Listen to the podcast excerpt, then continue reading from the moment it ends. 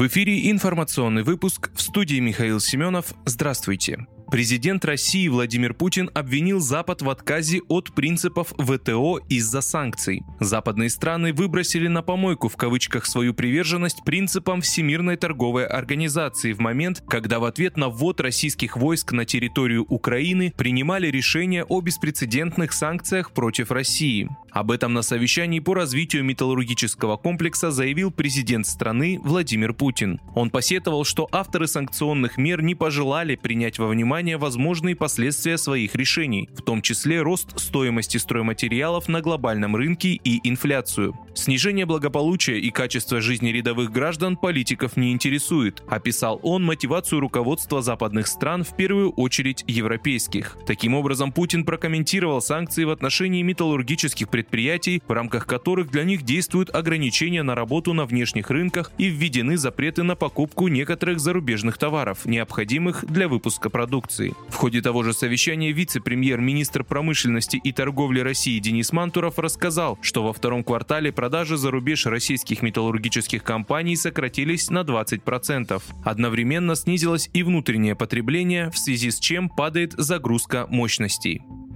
Байден надеется на возобновление работы России и США по ядерному вопросу. В Белом доме готовы вместе с Россией работать над созданием новой системы контроля ядерного вооружения, говорится в заявлении президента США Джо Байдена, опубликованном на сайте главы государства. Американский лидер отметил, что даже в разгар холодной войны США и СССР были способны сотрудничать для обеспечения стратегической стабильности. Как отметил президент США, он ждет, что Россия продемонстрирует готовность возобновить работу по контролю над ядерными вооружениями. Напомню, действия СНВ-3 единственные единственного российско-американского режима контроля над ядерным оружием истекает в 2026 году.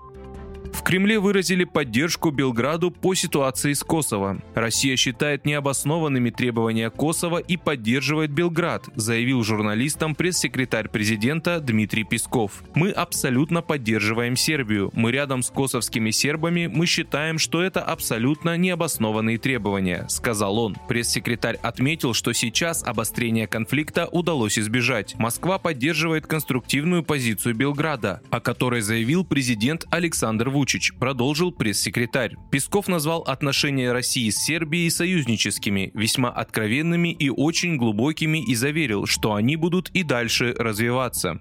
ЦБ РФ продлил ограничения на снятие иностранной валюты. Центробанк продлил ограничения на снятие наличной иностранной валюты еще на 6 месяцев, до 9 марта 2023 года. Как и ранее, снять можно будет только 10 тысяч долларов или 10 тысяч евро, независимо от валюты вклада. До той же даты сохраняются ограничения на покупку иностранной валюты. Банки могут продавать гражданам только евро и доллары, поступившие в их кассы после 9 апреля. Другую иностранную иностранную валюту продают без ограничений. ЦБ ввел лимит на снятие евро и доллара 9 марта. Изначально эта мера действовала до 9 сентября. Глава ЦБ Эльвира Набиулина объясняла, что это связано с введением в рамках санкций запретом на ввоз в страну банкнот долларов и евро. Сама она считает, что валютные ограничения нужно отменять. Многие банки стали вводить комиссии за хранение валюты на счетах.